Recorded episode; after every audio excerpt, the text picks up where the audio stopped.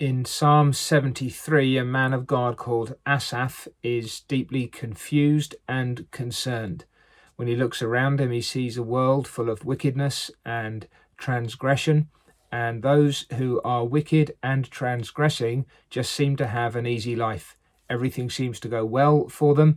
Even, he says, their death uh, seems to be peaceful. What's going on? He's asking. What's what's happening in a world that seems so disordered and unjust? He almost reaches the point of saying, What's the point of following after God? Surely I've cleansed my heart in vain and washed my hands in innocence, for all day long I have been plagued and chastened every morning.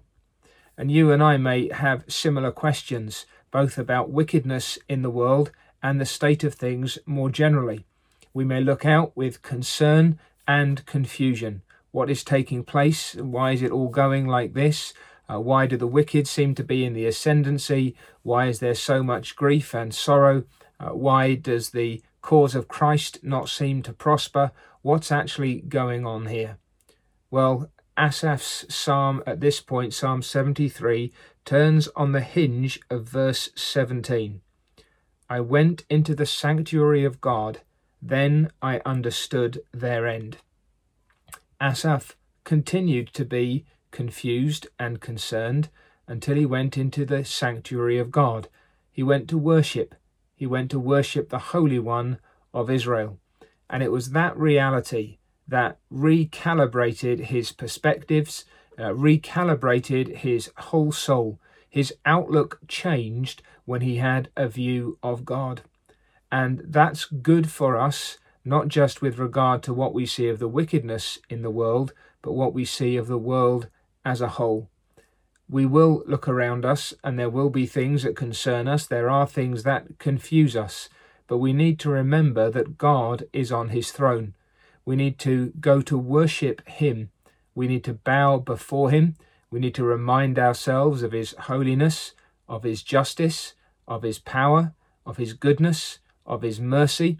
We need to remind ourselves that he is the God of the covenant who has bound himself to his people, who has revealed himself through Jesus Christ. We need to remind ourselves of the promises that he has made, both with regard to his people and the course of the world, and not least the judgment that he brings upon wickedness. And when we go into the sanctuary, then we begin to understand the end we begin to understand the judgment that God will bring upon wickedness, that though it may not always come to pass in this life, yet there is a judgment which is to come. We begin to accept and embrace the purposes of God as they work out in this fallen world, and we'll be at peace, or more at peace at least, with regard to the things that we see going on around us.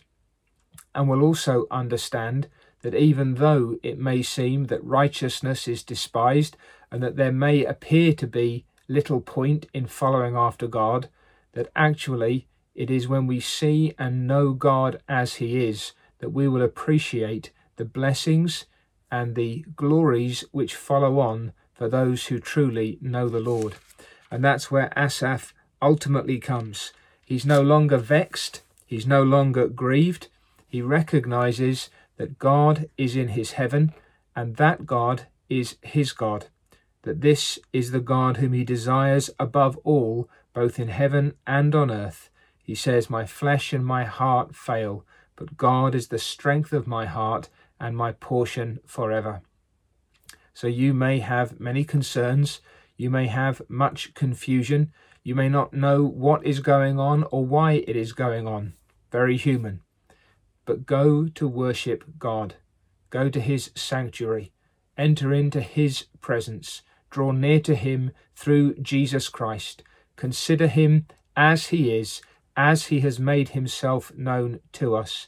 Bow before him, understand his promises, embrace his dealings, grasp his way both with the wicked and with the righteous, and look forward in faith to what God has promised that he will yet accomplish. And then your heart will be at peace. You will understand the end of the wicked, you'll understand the end of the righteous, and you'll be able to bow before God and go on with your life knowing that you have no other in heaven, no other on earth that you desire, but God will be the strength of your heart and your portion now and forever.